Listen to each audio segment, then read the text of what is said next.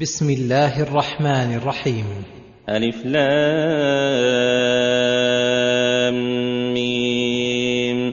غلبت الروم في أدنى الأرض وهم من بعد غلبهم سيغلبون. في بضع سنين لله الأمر من قبل ومن بعد. ويومئذ يفرح المؤمنون بنصر الله ينصر من يشاء. وهو العزيز الرحيم. كانت الفرس والروم في ذلك الوقت من أقوى دول الأرض وكان يكون بينهما من الحروب والقتال ما يكون بين الدول المتوازنة. وكانت الفرس مشركين يعبدون النار وكانت الروم أهل كتاب ينتسبون إلى التوراة والإنجيل وهم أقرب إلى المسلمين من الفرس. فكان المؤمنون يحبون غلبتهم وظهورهم على الفرس وكان المشركون لاشتراكهم والفرس في الشرك يحبون ظهور الفرس على الروم.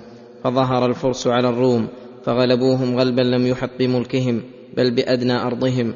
ففرح بذلك مشركو مكة وحزن المسلمون. فأخبرهم الله ووعدهم أن الروم ستغلب الفرس.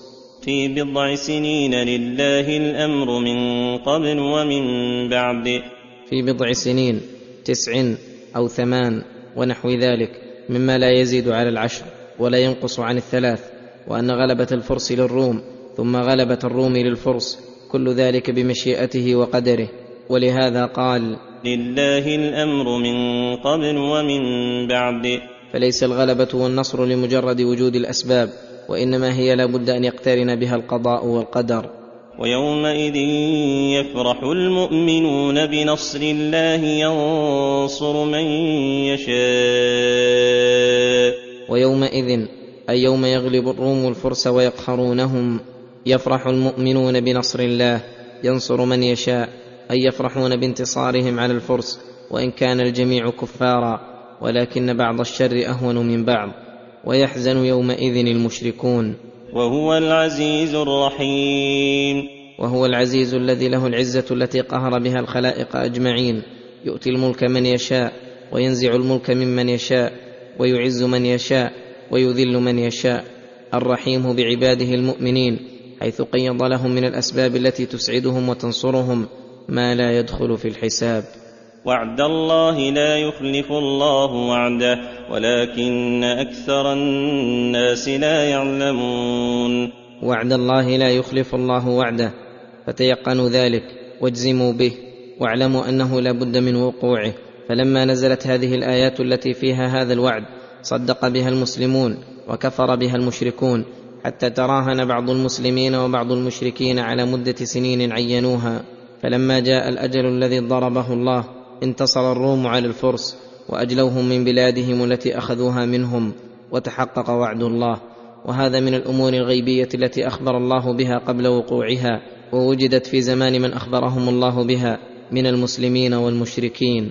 ولكن أكثر الناس لا يعلمون. ولكن أكثر الناس لا يعلمون أن ما وعد الله به حق فلذلك يوجد فريق منهم يكذبون بوعد الله ويكذبون آياته. وهؤلاء الذين لا يعلمون أي لا يعلمون بواطن الأشياء وعواقبها وإنما يعلمون ظاهرا من الحياة الدنيا وهم عن الآخرة هم غافلون. يعلمون ظاهرا من الحياة الدنيا فينظرون إلى الأسباب ويجزمون بوقوع الأمر الذي في رأيهم انعقدت أسباب وجوده ويتيقنون عدم الأمر الذي لم يشاهدوا له من الأسباب المقتضية لوجوده شيئا فهم واقفون مع الأسباب. غير ناظرين إلى مسببها المتصرف فيها. وهم عن الآخرة هم غافلون. قد توجهت قلوبهم وأهواؤهم وإراداتهم إلى الدنيا وشهواتها وحطامها فعملت لها وسعت وأقبلت بها وأدبرت وغفلت عن الآخرة فلا الجنة تشتاق إليها ولا النار تخافها وتخشاها ولا المقام بين يدي الله ولقائه يروعها ويزعجها وهذا علامة الشقاء. وعنوان الغفلة عن الآخرة. ومن العجب أن هذا القسم من الناس. قد بلغت بكثير منهم الفطنة والذكاء في ظاهر الدنيا. إلى أمر يحير العقول ويدهش الألباب. واظهروا من العجائب الذرية والكهربائية والمراكب البرية والبحرية والهوائية ما فاقوا به وبرزوا وأعجبوا بعقولهم ورأوا غيرهم عاجزا عما أقدرهم الله عليه. فنظروا إليهم بعين الاحتقار والإزدراء. وهم مع ذلك أبلد الناس في أمر دينهم وأشدهم غفلة عن آخرتهم وأقلهم معرفة بالعواقب. قد رآهم أهل البصائر النافذة في جهلهم يتخبطون وفي ضلالهم يعمهون وفي باطلهم يترددون. نسوا الله فأنساهم أنفسهم أولئك هم الفاسقون. ثم نظروا إلى ما أعطاهم الله وأقدرهم عليه من الأفكار الدقيقة في الدنيا وظاهرها. وما حرموا من العقل العالي فعرفوا أن الأمر لله. والحكم له في عباده وإن هو إلا توفيقه وخذلانه. فخافوا ربهم وسألوه أن يتم لهم ما وهبهم من نور العقول والإيمان حتى يصلوا إليه ويحلوا بساحته. وهذه الأمور لو قارنها الإيمان وبنيت عليه لأثمرت الرقي العالي والحياة الطيبة. ولكنها لما بني كثير منها على الإلحاد لم تثمر إلا هبوط الأخلاق وأسباب الفناء والتدمير. أولم يتفكروا في أنفسهم ما خلق الله السماوات والأرض وما بينهما إلا بالحق وأجل مسمى وإن كثيرا من الناس بلقاء ربهم لكافرون أي أفلم يتفكر هؤلاء المكذبون لرسل الله ولقائه في أنفسهم فإن في أنفسهم آيات يعرفون بها أن الذي أوجدهم من العدم سيعيدهم بعد ذلك وأن الذي نقلهم أطوارا من نطفة إلى علقة إلى مضغة إلى آدمي قد نفخ فيه الروح إلى طفل إلى شاب إلى شيخ إلى هرم غير لائق أن يتركهم سدى مهملين لا ينهون ولا يؤمرون ولا يثابون ولا يعاقبون. ما خلق الله السماوات والأرض وما بينهما إلا بالحق وأجل مسمى. ما خلق الله السماوات والأرض وما بينهما إلا بالحق أي ليبلوكم أيكم أحسن عملا وأجل مسمى أي مؤقت بقاؤهما إلى أجل تنقضي به الدنيا وتجيء به القيامة وتبدل الأرض غير الأرض والسماوات. وان كثيرا من الناس بلقاء ربهم لكافرون فلذلك لم يستعدوا للقائه ولم يصدقوا رسله التي اخبرت به أولم يسيروا في الأرض فينظروا كيف كان عاقبة الذين من قبلهم كانوا أشد منهم قوة وأثاروا الأرض وعمروها أكثر مما عمروها وجاءتهم رسلهم بالبينات فما كان الله ليظلمهم ولكن كانوا أنفسهم يظلمون. وهذا الكفر عن غير دليل بل الأدلة القاطعة قد دلت على البعث والجزاء ولهذا نبههم على السير في الأرض والنظر في عاقبة الذين كذبوا رسلهم وخالفوا أمرهم ممن هم أشد من هؤلاء قوة وأكثر آثارا في الأرض من بناء قصور ومصانع. ومن غرس أشجار ومن زرع وإجراء أنهار فلم تغن عنهم قوتهم ولا نفعتهم آثارهم. حين كذبوا رسلهم الذين جاءوهم بالبينات الدالات على الحق وصحة ما جاءوهم به فإنهم حين ينظرون في آثار أولئك لم يجدوا إلا أمما بائدة وخلقا مهلكين ومنازل بعدهم موحشة وذما من الخلق عليهم متتابع.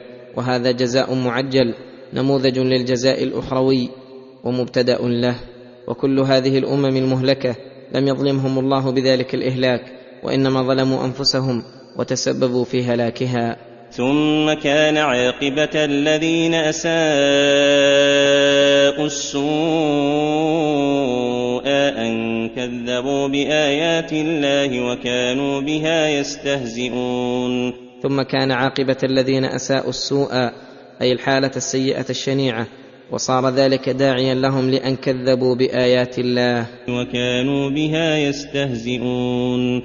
فهذا عقوبة لسوءهم وذنوبهم. ثم ذلك الاستهزاء والتكذيب يكون سببا لأعظم العقوبات وأعضل المثلات الله يبدأ الخلق ثم يعيده ثم إليه ترجعون. ويوم تقوم الساعة يبلس المجرمون ولم يكن لهم من شركائهم شفعاء وكانوا بشركائهم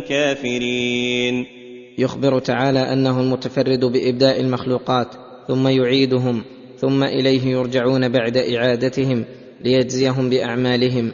ولهذا ذكر جزاء أهل الشر ثم جزاء أهل الخير فقال ويوم تقوم الساعة أي يقوم الناس لرب العالمين ويريدون القيامة عيانا يومئذ يبلس المجرمون.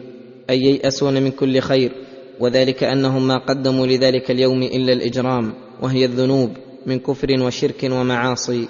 فلما قدموا أسباب العقاب ولم يخلطوها بشيء من أسباب الثواب أيسوا وأبلسوا وأفلسوا وضل عنهم ما كانوا يفترونه من نفع شركائهم وأنهم يشفعون لهم.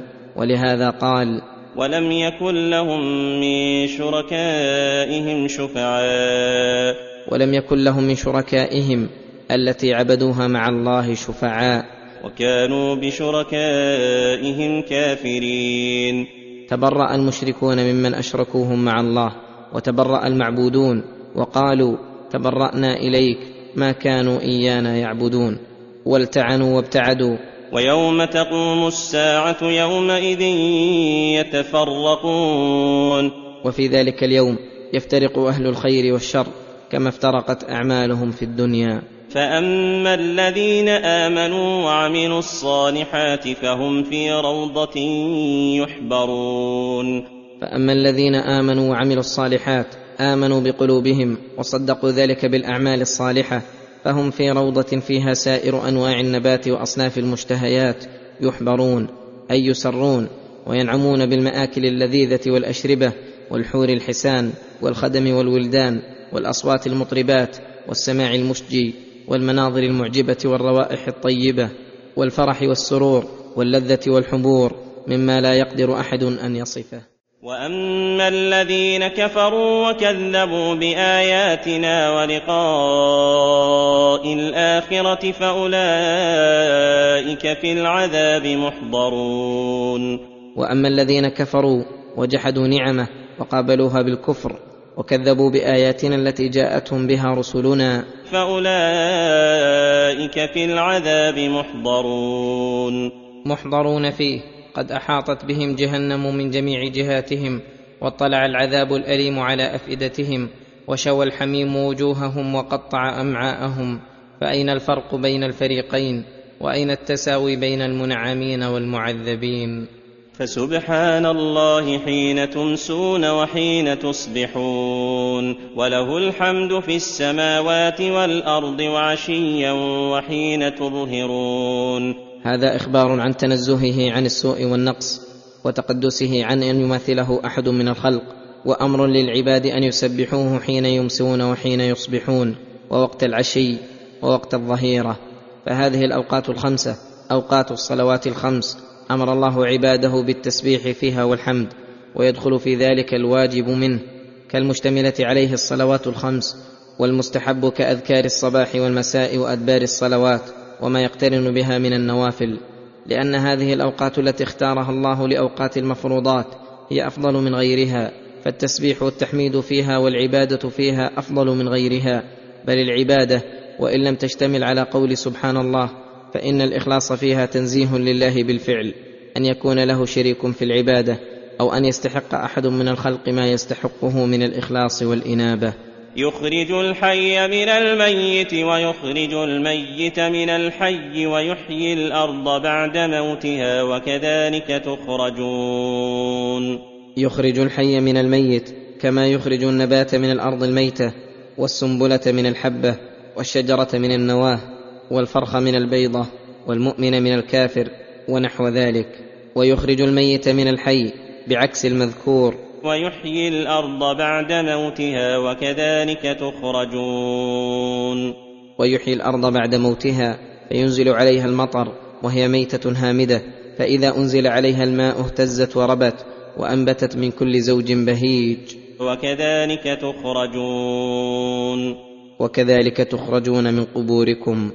فهذا دليل قاطع وبرهان ساطع أن الذي أحيا الأرض بعد موتها فإنه يحيي الأموات فلا فرق في نظر العقل بين الأمرين ولا موجب لاستبعاد أحدهما مع مشاهدة الآخر. ومن آياته أن خلقكم من تراب ثم إذا أنتم بشر تنتشرون. هذا شروع في تعداد آياته الدالة على انفراده بالإلهية وكمال عظمته ونفوذ مشيئته وقوة اقتداره وجميل صنعه وسعة رحمته وإحسانه. فقال ومن آياته أن خلقكم من تراب وذلك بخلق أصل النسل آدم عليه السلام. ثم إذا أنتم بشر تنتشرون. أي الذي خلقكم من أصل واحد ومادة واحدة وبثكم في أقطار الأرض وأرجائها ففي ذلك آيات على أن الذي أنشأكم من هذا الأصل وبثكم في أقطار الأرض هو الرب المعبود الملك المحمود والرحيم الودود الذي سيعيدكم بالبعث بعد الموت. ومن اياته ان خلق لكم من انفسكم ازواجا لتسكنوا اليها وجعل بينكم موده ورحمه ان في ذلك لايات لقوم يتفكرون ومن اياته الداله على رحمته وعنايته بعباده وحكمته العظيمه وعلمه المحيط ان خلق لكم من انفسكم ازواجا تناسبكم وتناسبونهن وتشاكلكم وتشاكلونهن. لتسكنوا إليها وجعل بينكم مودة ورحمة. بما رتب على الزواج من الأسباب الجالبة للمودة والرحمة فحصل بالزوجة الاستمتاع واللذة والمنفعة بوجود الأولاد وتربيتهم والسكون إليها. فلا تجد بين أحد في الغالب مثل ما بين الزوجين من المودة والرحمة. ان في ذلك لايات لقوم يتفكرون يعملون افكارهم ويتدبرون ايات الله وينتقلون من شيء إلى شيء ومن اياته خلق السماوات والارض واختلاف السنتكم والوانكم ان في ذلك لايات للعالمين والعالمون هم أهل العلم الذين يفهمون العبر ويتدبرون الآيات والآيات في ذلك كثيرة من آيات خلق السماوات والأرض وما فيهما أن ذلك دال على عظمة سلطان الله وكمال اقتداره الذي أوجد هذه المخلوقات العظيمة وكمال حكمته لما فيها من الإتقان وسعة علمه لأن الخالق لا بد أن يعلم ما خلقه ألا يعلم من خلق وعموم رحمته وفضله لما في ذلك من المنافع الجليلة وأنه المريد الذي يختار ما يشاء. لما فيها من التخصيصات والمزايا وأنه وحده الذي يستحق أن يعبد ويوحد لأنه المنفرد بالخلق فيجب أن يفرد بالعبادة فكل هذه أدلة عقلية نبه الله العقول إليها وأمرها بالتفكر واستخراج العبرة منها. وكذلك في اختلاف ألسنتكم وألوانكم على كثرتكم وتباينكم مع أن الأصل واحد ومخارج الحروف واحدة ومع ذلك لا تجد صوتين متفقين من كل وجه. ولا لونين متشابهين من كل وجه إلا وتجد من الفرق بين ذلك ما به يحصل التمييز. وهذا دال على كمال قدرته ونفوذ مشيئته ومن عنايته بعباده ورحمته بهم أن قدر ذلك الاختلاف لئلا يقع التشابه فيحصل الاضطراب ويفوت كثير من المقاصد والمطالب. ومن آياته منامكم بالليل والنهار وابتغاؤكم من فضله. إن في ذلك لآيات لقوم يسمعون. أي سماع تدبر وتعقل للمعاني والآيات في ذلك. إن ذلك دليل على رحمة الله تعالى كما قال ومن رحمته جعل لكم الليل والنهار لتسكنوا فيه ولتبتغوا من فضله. ولعلكم تشكرون. وعلى تمام حكمته إذ حكمته اقتضت سكون الخلق في وقت ليستريحوا به ويستجموا وانتشارهم في وقت لمصالحهم الدينية والدنيوية ولا يتم ذلك إلا بتعاقب الليل والنهار عليهم والمنفرد بذلك هو المستحق للعبادة. ومن آياته يريكم البرق خوفا وطمعا وينزل من السماء ماء فيحيي به الأرض بعد موتها إن في ذلك لآيات لقوم يعقلون. أي ومن آياته أن ينزل عليكم المطر الذي تحيا به البلاد والعباد ويريكم قبل نزوله مقدماته من الرعد والبرق الذي يخاف ويطمع فيه. إن في ذلك لآيات لقوم يعقلون. إن في ذلك لآيات دالة على عموم إحسانه وسعة علمه وكمال إتقانه وعظيم حكمته وأنه يحيي الموتى كما أحيا الأرض بعد موتها. لقوم يعقلون أي لهم عقول تعقل بها ما تسمعه وتراه وتحفظه وتستدل به على ما جعل دليلا عليه. ومن آياته أن تقوم السماء والأرض بأمره ثم إذا دعاكم دعوة من الأرض إذا أنتم تخرجون أي ومن اياته العظيمه ان قامت السماوات والارض واستقرتا وثبتتا بامره فلم تتزلزلا ولم تسقط السماء على الأرض فقدرته العظيمه التي بها امسك السماوات والارض ان تزولا يقدر بها أنه إذا دعا الخلق دعوة من الأرض إذا هم يخرجون لخلق السماوات والأرض أكبر من خلق الناس. وله من في السماوات والأرض كل له قانتون. وله من في السماوات والأرض الكل خلقه ومماليكه المتصرف فيه من غير منازع ولا معاون ولا معارض. وكلهم قانتون لجلاله خاضعون لكماله. وهو الذي يبدأ الخلق ثم يعيده وهو أهون عليه. وهو الذي يبدأ الخلق ثم يعيده وهو أي الإعادة للخلق بعد موتهم أهون عليه من ابتداء خلقهم. وهذا بالنسبة إلى الأذهان والعقول. فإذا كان قادرا على الابتداء الذي تقرون به كانت قدرته على الإعادة التي أهون أولى وأولى. ولما ذكر من الآيات العظيمة ما به يعتبر المعتبرون ويتذكر المؤمنون ويتبصر المهتدون ذكر الأمر العظيم والمطلب الكبير فقال وله المثل الأعلى في السماوات والأرض وهو العزيز الحكيم. وهو كل صفة كمال والكمال من تلك الصفة والمحبة والإنابة التامة الكاملة في قلوب عباده المخلصين. والذكر الجليل والعبادة منهم فالمثل الأعلى هو وصفه الأعلى وما ترتب عليه. ولهذا كان أهل العلم يستعملون في حق الباري قياس الأولى فيقولون كل صفة كمال في المخلوقات فخالقها أحق بالاتصاف بها. على وجه لا يشاركه فيها أحد وكل نقص في المخلوق ينزه عنه. فتنزيه الخالق عنه من باب أولى وأحرى. وهو العزيز الحكيم. أي له العزة الكاملة والحكمة الواسعة فعزته أوجد بها المخلوقات وأظهر المأمورات وحكمته أتقن بها ما صنعه وأحسن فيها ما شرعه. ضرب لكم مثلا من أنفسكم هل لكم مما ملكت أيمانكم من شركاء فيما رزقناكم فأنتم فيه سواء تخافونهم فأنتم فيه سواء تخافونهم كخيفتكم أنفسكم كذلك نفصل الآيات لقوم يعقلون. هذا مثل ضربه الله لقبح الشرك وتهجينه مثلا من أنفسكم لا يحتاج إلى حل وترحال وإعمال الجمال. هل لكم مما ملكت أيمانكم من شركاء فيما رزقناكم؟ أي هل أحد من عبيدكم وإمائكم الأرقاء يشارككم في رزقكم وترون أنكم وهم فيه على حد سواء؟ تخافونهم كخيفتكم أنفسكم. أي كالأحرار الشركاء في الحقيقة الذين يخاف من قسمه واختصاص كل شيء بحاله. ليس الأمر كذلك. فإنه ليس أحد مما ملكت أيمانكم شريكا لكم فيما رزقكم الله تعالى. هذا ولستم الذين خلقتموهم ورزقتموهم وهم أيضا مماليك مثلكم.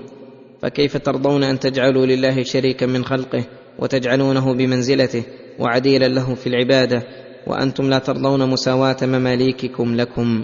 هذا من أعجب الأشياء ومن أدل شيء على سفه من اتخذ شريكا مع الله وأن ما اتخذه باطل مضمحل ليس مساويا لله ولا له من العبادة شيء. كذلك نفصل الآيات لقوم يعقلون.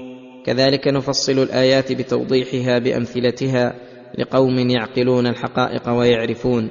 وأما من لا يعقل فلو فصلت له الآيات وبينت له البينات لم يكن له عقل يبصر به ما تبين ولا لب يعقل به ما توضح.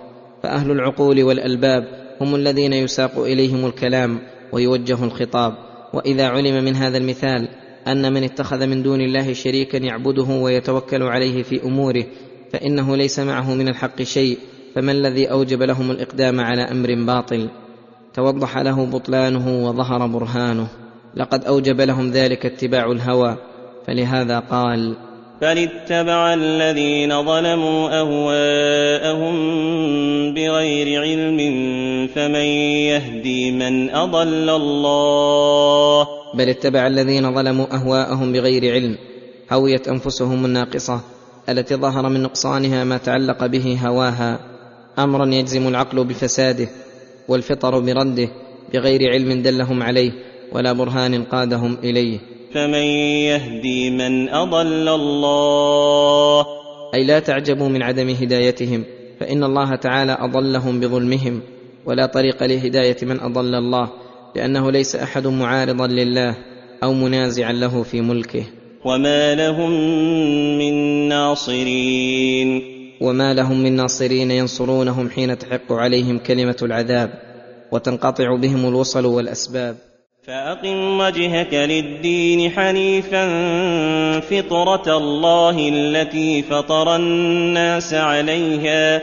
لا تبديل لخلق الله ذلك الدين القيم ولكن أكثر الناس لا يعلمون. يأمر تعالى بالإخلاص له في جميع الأحوال وإقامة دينه فقال فأقم وجهك أي انصبه ووجهه إلى الدين الذي هو الإسلام والإيمان والإحسان بأن تتوجه بقلبك وقصدك وبدنك إلى إقامة شرائع الدين الظاهرة كالصلاة والزكاة والصوم والحج ونحوها وشرائعه الباطنة كالمحبة والخوف والرجاء والإنابة والإحسان في الشرائع الظاهرة والباطنة بأن تعبد الله فيها كأنك تراه فإن لم تكن تراه فإنه يراك. وخص الله إقامة الوجه لأن إقبال الوجه تبع لإقبال القلب ويترتب على الأمرين سعي البدن. ولهذا قال حنيفا أي مقبلا على الله في ذلك معرضا عمن سواه. وهذا الأمر الذي أمرناك به هو فطرة الله التي فطر الناس عليها. ووضع في عقولهم حسنها واستقباح غيرها. فإن جميع أحكام الشرع الظاهرة والباطنة. قد وضع الله في قلوب الخلق كلهم الميل إليها فوضع في قلوبهم محبة الحق وإيثار الحق وهذا حقيقة الفطرة. ومن خرج عن هذا الأصل فلعارض عرض لفطرته أفسدها. كما قال النبي صلى الله عليه وسلم كل مولود يولد على الفطرة فأبواه يهودانه أو ينصرانه أو يمجسانه. لا تبديل لخلق الله ذلك الدين القيم ولكن أكثر الناس لا يعلمون. لا تبديل لخلق الله أي لا أحد يبدل خلق الله فيجعل المخلوق على غير الوضع الذي وضعه الله.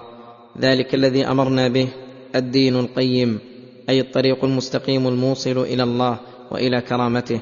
فإن من أقام وجهه للدين حنيفا فإنه سالك الصراط المستقيم في جميع شرائعه وطرقه.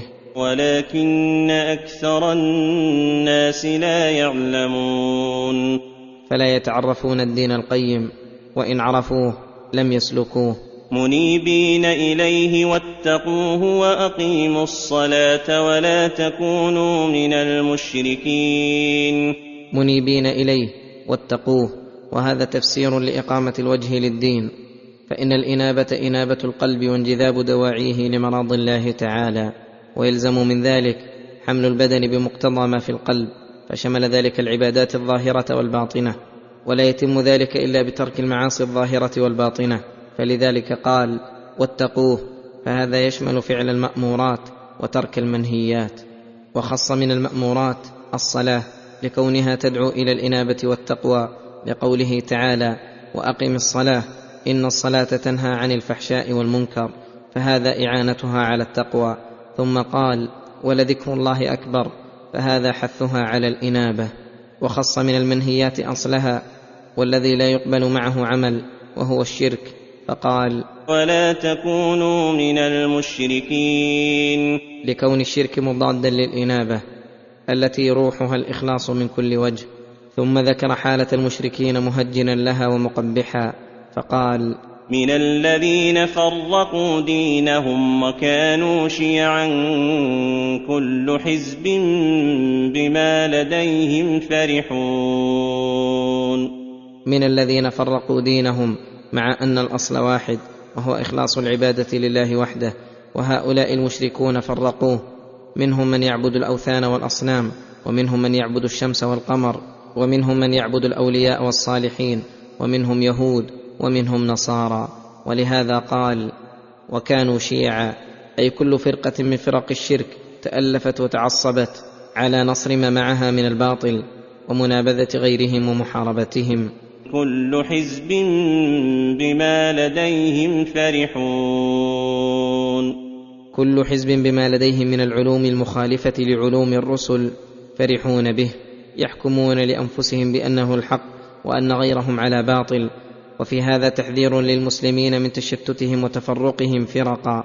كل فريق يتعصب لما معهم من حق وباطل فيكونون مشابهين بذلك للمشركين في التفرق.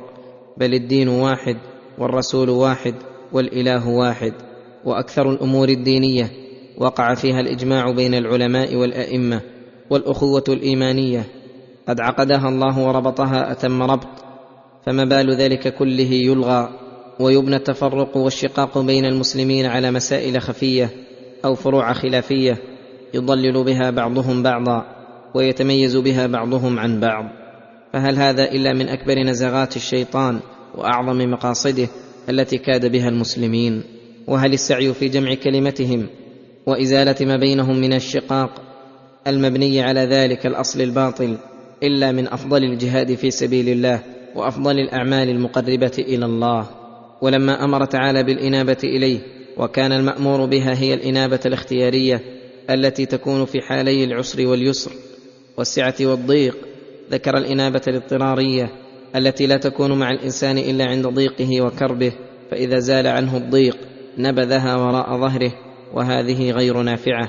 فقال واذا مس الناس ضر دعوا ربهم منيبين اليه ثم اذا اذاقهم منه رحمه اذا فريق منهم بربهم يشركون ليكفروا بما اتيناهم فتمتعوا فسوف تعلمون واذا مس الناس ضر مرض أو خوف من هلاك ونحوه دعوا ربهم منيبين إليه.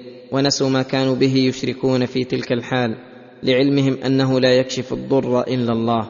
ثم إذا أذاقهم منه رحمة شفاهم من مرضهم وآمنهم من خوفهم. إذا فريق منهم ينقضون تلك الإنابة التي صدرت منهم ويشركون به من لا دفع عنهم ولا أغنى ولا أفقر ولا أغنى. وكل هذا كفر بما آتاهم الله ومن بهم عليه حيث أنجاهم وأنقذهم من الشدة وأزال عنهم المشقة. فهلا قابلوا هذه النعمة الجليلة بالشكر والدوام على الإخلاص له في جميع الأحوال؟ أم أنزلنا عليهم سلطانا فهو يتكلم بما كانوا به يشركون. أم أنزلنا عليهم سلطانا أي حجة ظاهرة فهو أي ذلك السلطان؟ فهو يتكلم بما كانوا به يشركون. ويقول لهم اثبتوا على شرككم واستمروا على شككم فان ما أنتم عليه هو الحق وما دعتكم الرسل إليه باطل فهل ذلك السلطان موجود عندهم حتى يوجب لهم شدة التمسك بالشرك؟ أم البراهين العقلية والسمعية والكتب السماوية والرسل الكرام وسادات الأنام قد نهوا أشد النهي عن ذلك وحذروا من سلوك طرقه الموصلة إليه وحكموا بفساد عقل ودين من ارتكبه؟ فشرك هؤلاء بغير حجة ولا برهان وإنما هو أهواء النفوس ونزغات الشيطان. وإذا أذقنا الناس رحمة فرحوا بها وإن تصبهم سيئة بما قدمت أيديهم إذا هم يقنطون. يخبر تعالى عن طبيعة أكثر الناس في حالي الرخاء والشدة أنهم إذا أذاقهم الله منه رحمة من صحة وغنى ونصر ونحو ذلك فرحوا بذلك فرح بطر لا فرح شكر وتبجح بنعمة الله. وإن تصبهم سيئة أي حال تسوءهم وذلك بما قدمت أيديهم من المعاصي.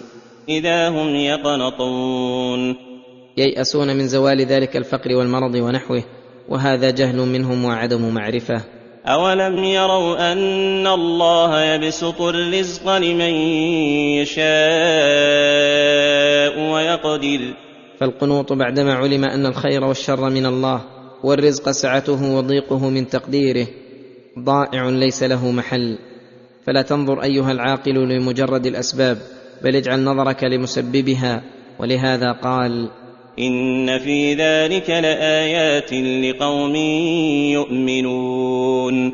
فهم الذين يعتبرون بسط الله لمن يشاء وقبضه ويعرفون بذلك حكمة الله ورحمته وجوده. وجذب القلوب لسؤاله في جميع مطالب الرزق. فآت ذا القربى حقه والمسكين وابن السبيل ذلك خير للذين يريدون وجه الله وأولئك هم المفلحون.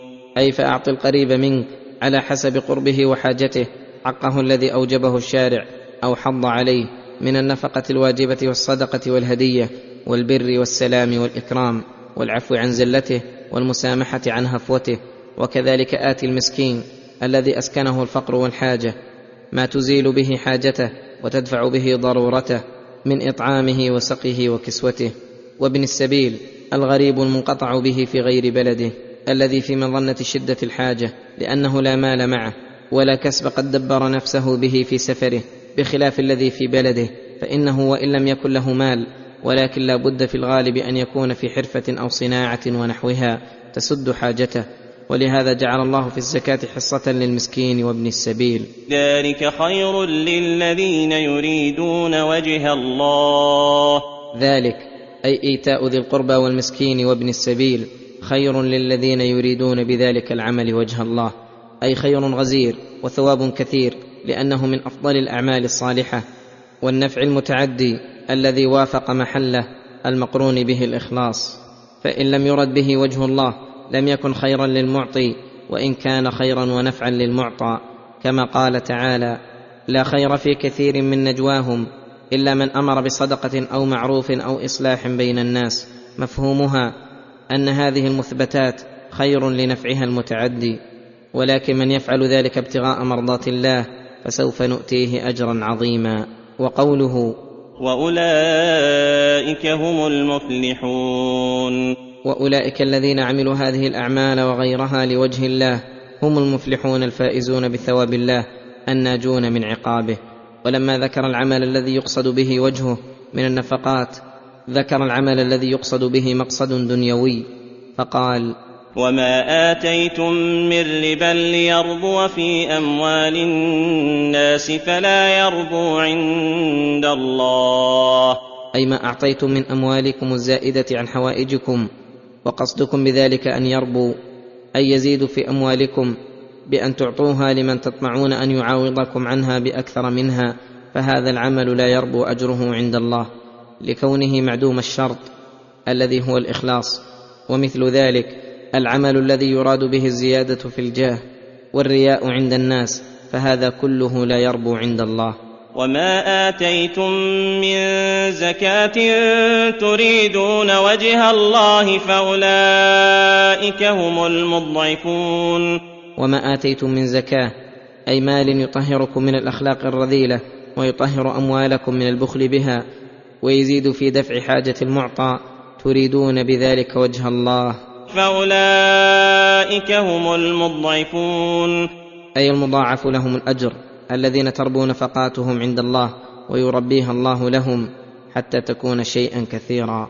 ودل قوله وما آتيتم من زكاة أن الصدقة مع اضطرار من يتعلق بالمنفق أو مع دين عليه لم يقضه ويقدم عليه الصدقة أن ذلك ليس بزكاة يؤجر عليه العبد ويرد تصرفه شرعا كما قال تعالى في الذي يمدح الذي يؤتي ماله يتزكى فليس مجرد إيتاء المال خيرا حتى يكون بهذه الصفة وهو أن يكون على وجه يتزكى به المؤتي. الله الذي خلقكم ثم رزقكم ثم يميتكم ثم يحييكم هل من شركائكم من يفعل من ذلكم من شيء؟ سبحانه وتعالى عما يشركون. يخبر تعالى أنه وحده المنفرد بخلقكم ورزقكم وإماتتكم وإحيائكم وأنه ليس أحد من الشركاء التي يدعوهم المشركون. من يشارك الله في شيء من هذه الأشياء؟ فكيف يشركون بمن انفرد بهذه الأمور؟ من ليس له تصرف فيها بوجه من الوجوه؟ فسبحانه وتعالى وتقدس وتنزه وعلى عن شركهم فلا يضره ذلك وإنما وبالهم عليهم. ظهر الفساد في البر والبحر بما كسبت أيدي الناس ليذيقهم بعض الذي عملوا ليذيقهم بعض الذي عملوا لعلهم يرجعون. أي استعلن الفساد في البر والبحر أي فساد معايشهم ونقصها وحلول الآفات بها وفي أنفسهم من الأمراض والوباء. وغير ذلك وذلك بسبب ما قدمت أيديهم من الأعمال الفاسدة المفسدة بطبعها. هذه المذكورة. ليذيقهم بعض الذي عملوا لعلهم يرجعون. ليذيقهم بعض الذي عملوا أي ليعلموا انه المجازي على الأعمال فعجل لهم نموذجا من جزاء أعمالهم في الدنيا. لعلهم يرجعون عن أعمالهم التي أثرت لهم من الفساد ما أثرت. فتصلح أحوالهم ويستقيم أمرهم. فسبحان من أنعم ببلائه وتفضل بعقوبته وإلا فلو أذاقهم جميع ما كسبوا ما ترك على ظهرها من دابة. قل سيروا في الأرض فانظروا كيف كان عاقبة الذين من قبل كان أكثرهم مشركين. والأمر بالسير في الأرض يدخل فيه السير بالأبدان والسير في القلوب. للنظر والتأمل بعواقب المتقدمين. كان أكثرهم مشركين. تجدون عاقبتهم شر العواقب ومآلهم شر مآل. عذاب استأصلهم وذم ولعن من خلق الله يتبعهم وخزي متواصل. فاحذروا أن تفعلوا فعالهم. يحذى بكم حذوهم. فإن عدل الله وحكمته في كل زمان ومكان. فأقم وجهك للدين القيم من قبل أن يأتي يوم لا مرد له من الله. يومئذ يصدعون. أي أقبل بقلبك وتوجه بوجهك واسع ببدنك لإقامة الدين القيم المستقيم. فنفذ أوامره ونواهيه بجد واجتهاد وقم بوظائفه الظاهرة والباطنة. وبادر زمانك وحياتك وشبابك. من قبل أن يأتي يوم لا مرد له من الله. وهو يوم القيامة الذي إذا جاء لا يمكن رده ولا يرجأ العاملون أن يستأنفوا العمل بل فرغ من الأعمال لم يبق إلا جزاء العمال. يومئذ يصدعون. أي يتفرقون عن ذلك اليوم ويصدرون أشتاتا متفاوتين ليروا أعمالهم. من كفر فعليه كفره ومن عمل صالحا فلأنفسهم يمهدون. ليجزي الذين آمنوا وعملوا الصالحات من فضله إنه لا يحب الكافرين. من كفر منهم فعليه كفره ويعاقب هو بنفسه. لا تزر وازرة وزر أخرى. ومن عمل صالحا من الحقوق التي لله أو التي للعباد الواجبة والمستحبة فلأنفسهم لا لغيرهم يمهدون أي يهيئون ولأنفسهم يعمرون آخرتهم ويستعدون للفوز بمنازلها وغرفاتها ومع ذلك جزاؤهم ليس مقصورا على أعمالهم بل يجزيهم الله من فضله الممدود وكرمه غير المحدود ما لا تبلغه أعمالهم وذلك لأنه أحبهم وإذا أحب الله عبدا صب عليه الإحسان صبا وأجزل له العطايا الفاخرة وأنعم عليه بالنعم الظاهرة والباطنة.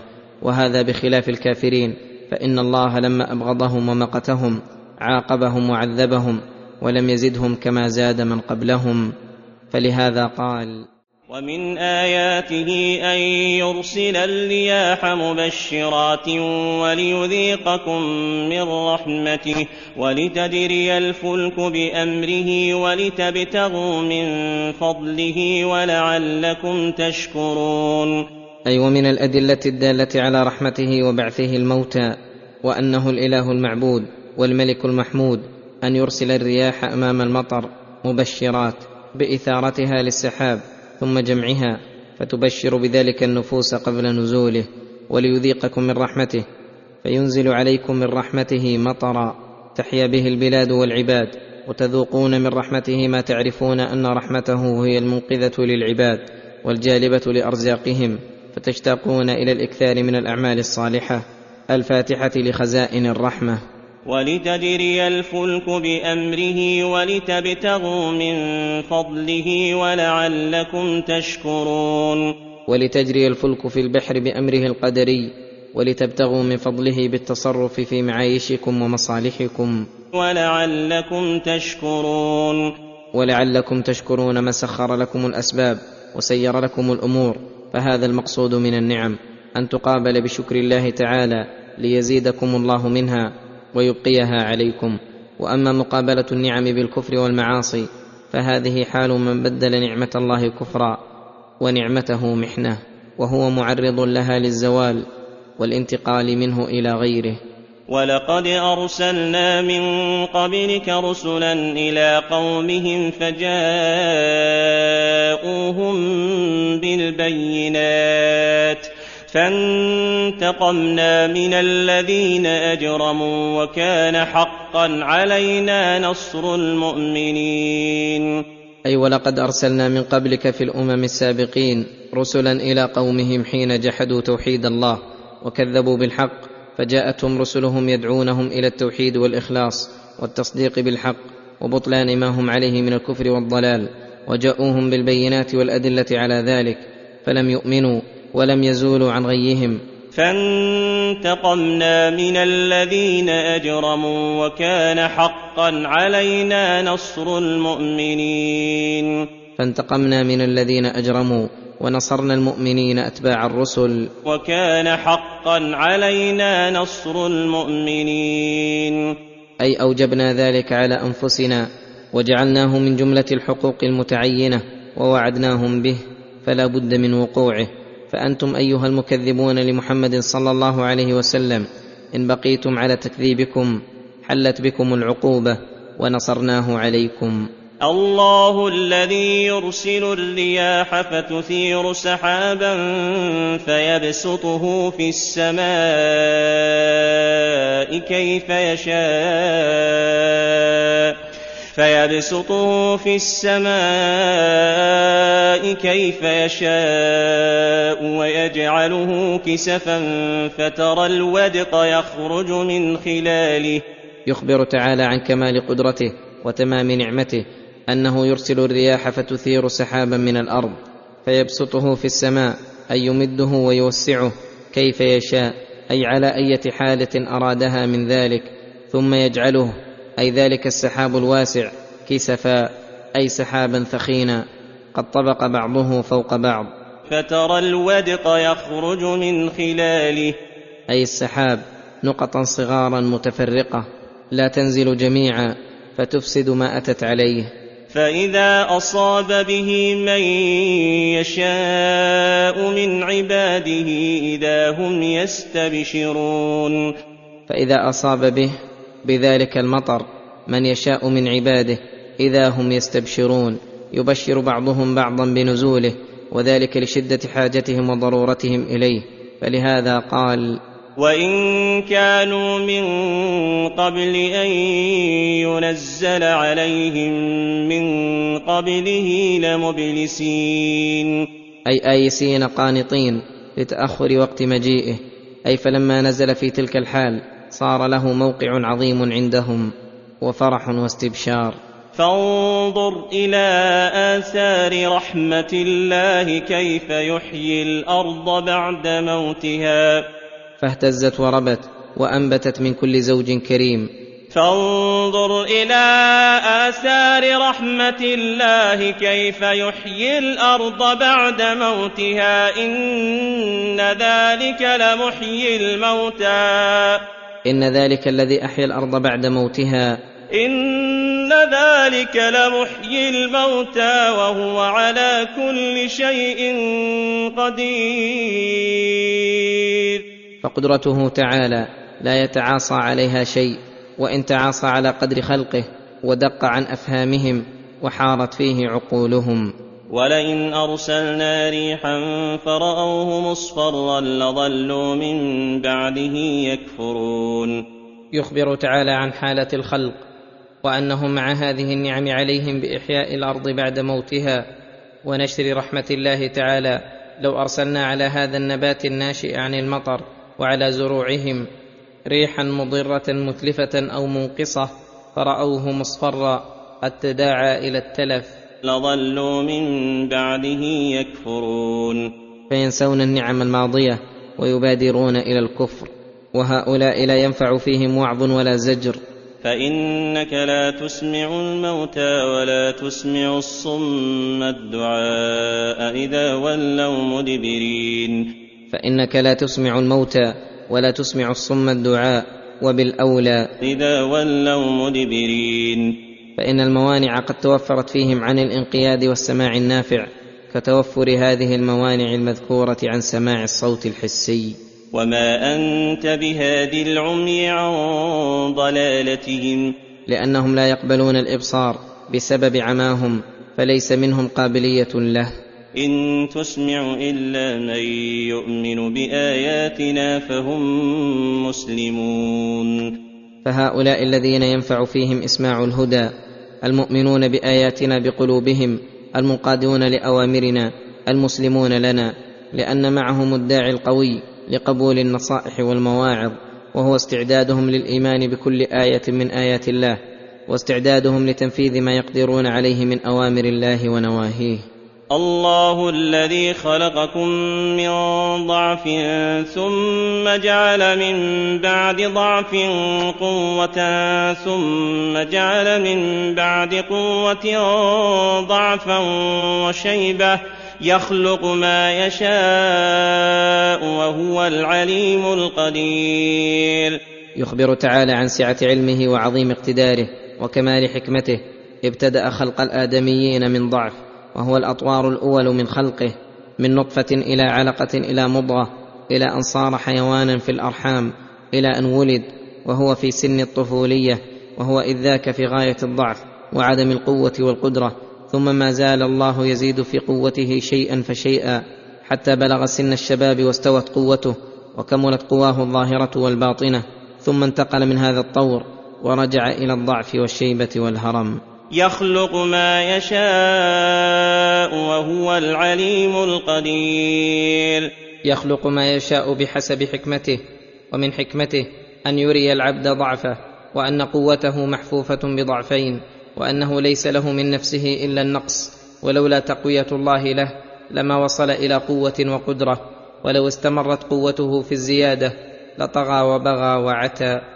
وليعلم العباد كمال قدرة الله التي لا تزال مستمرة يخلق بها الأشياء ويدبر بها الأمور ولا يلحقها إعياء ولا ضعف ولا نقص بوجه من الوجوه. ويوم تقوم الساعة يقسم المجرمون ما لبثوا غير ساعة كذلك كانوا يؤفكون. يخبر تعالى عن يوم القيامة وسرعة مجيئه وأنه إذا قامت الساعة يقسم المجرمون بالله أنهم ما لبثوا في الدنيا إلا ساعة وذلك اعتذار منهم لعله ينفعهم العذر واستقصار لمدة الدنيا. ولما كان قولهم كذبا لا حقيقة له قال تعالى كذلك كانوا يؤفكون. أي ما زالوا وهم في الدنيا يؤفكون عن الحقائق ويأتفكون الكذب. ففي الدنيا كذبوا الحق الذي جاءتهم به المرسلون وفي الآخرة أنكروا الأمر المحسوس. وهو اللبث الطويل في الدنيا فهذا خلقهم القبيح والعبد يبعث على ما مات عليه. وقال الذين أوتوا العلم والإيمان لقد لبثتم في كتاب الله إلى يوم البعث. وقال الذين أوتوا العلم والإيمان أي من الله عليهم بهما وصار وصفا لهم العلم بالحق والإيمان المستلزم إيثار الحق. وإذا كانوا عالمين بالحق مؤثرين له. لزم أن يكون قولهم مطابقا للواقع مناسبا لأحوالهم فلهذا قالوا الحق. لقد لبثتم في كتاب الله إلى يوم البعث. لقد لبثتم في كتاب الله أي في قضائه وقدره الذي كتبه الله عليكم وفي حكمه إلى يوم البعث. أي عمرتم عمرا يتذكر فيه المتذكر ويتدبر فيه المتدبر ويعتبر فيه المعتبر حتى صار البعث ووصلتم إلى هذه الحال. فهذا يوم البعث ولكنكم كنتم لا تعلمون. فلذلك أنكرتموه في الدنيا وأنكرتم إقامتكم في الدنيا وقتا تتمكنون فيه من الإنابة والتوبة. فلم يزل الجهل شعاركم وأثاره من التكذيب والخسار دثاركم فيومئذ لا ينفع الذين ظلموا معذرتهم ولا هم يستعتبون. فيومئذ لا ينفع الذين ظلموا معذرتهم فإن كذبوا وزعموا أنهم ما قامت عليهم الحجة أو ما تمكنوا من الإيمان ظهر كذبهم بشهادة أهل العلم والإيمان وشهادة جلودهم وأيديهم وأرجلهم وإن طلبوا الإعذار وأنهم يردون ولا يعودون لما نهوا عنه لم يمكنوا فإنه فات وقت الإعذار فلا تقبل معذرتهم. ولا هم يستعتبون. أي يزال عتبهم والعتاب عنهم. ولقد ضربنا للناس في هذا القرآن من كل مثل. أي ولقد ضربنا لأجل عنايتنا ورحمتنا ولطفنا وحسن تعليمنا للناس في هذا القرآن من كل مثل. تتضح به الحقائق وتعرف به الأمور وتنقطع به الحجة. وهذا عام في الأمثال التي يضربها الله في تقريب الأمور المعقولة بالمحسوسة. وفي الإخبار بما سيكون وجلاء حقيقته حتى كأنه وقع. ومنه في هذا الموضع ذكر الله تعالى ما يكون يوم القيامة وحالة المجرمين فيه وشدة أسفهم وأنه لا يقبل منهم عذر ولا عتاب ولكن أبى الظالمون الكافرون إلا معاندة الحق الواضح. ولهذا قال ولئن جئتهم بآية ليقولن الذين كفروا إن أنتم إلا مبطلون. ولئن جئتهم بآية أي أي آية تدل على صحة ما جئت به؟ ليقولن الذين كفروا إن أنتم إلا مبطلون. أي قالوا للحق إنه باطل وهذا من كفرهم وجراءتهم. وطبع الله على قلوبهم وجهلهم المفرط ولهذا قال كذلك يطبع الله على قلوب الذين لا يعلمون. كذلك يطبع الله على قلوب الذين لا يعلمون. فلا يدخلها خير ولا تدرك الأشياء على حقيقتها بل ترى الحق باطلا والباطل حقا. فاصبر إن وعد الله حق ولا يستخفنك الذين لا يوقنون. فاصبر على ما أمرت به وعلى دعوتهم إلى الله ولو رأيت منهم إعراضا فلا يصدنك ذلك. إن وعد الله حق أي لا شك فيه وهذا مما يعين على الصبر. فإن العبد إذا علم أن عمله غير ضائع بل سيجده كاملا هان عليه ما يلقاه من المكاره ويسر عليه كل عسير واستقل من عمله كل كثير. ولا يستخفنك الذين لا يوقنون. أي قد ضعف إيمانهم وقل يقينهم فخفت لذلك أحلامهم وقل صبرهم فإياك أن يستخفنك هؤلاء. فإنك إن لم تجعلهم منك على بال وتحذر منهم والا استخفوك وحملوك على عدم الثبات على الأوامر والنواهي والنفس تساعدهم على هذا وتطلب التشبه والموافقة وهذا مما يدل على أن كل مؤمن موقن رزين العقل يسهل عليه الصبر وكل ضعيف اليقين ضعيف العقل خفيفه. فالأول بمنزلة اللب والآخر بمنزلة القشور فالله المستعان.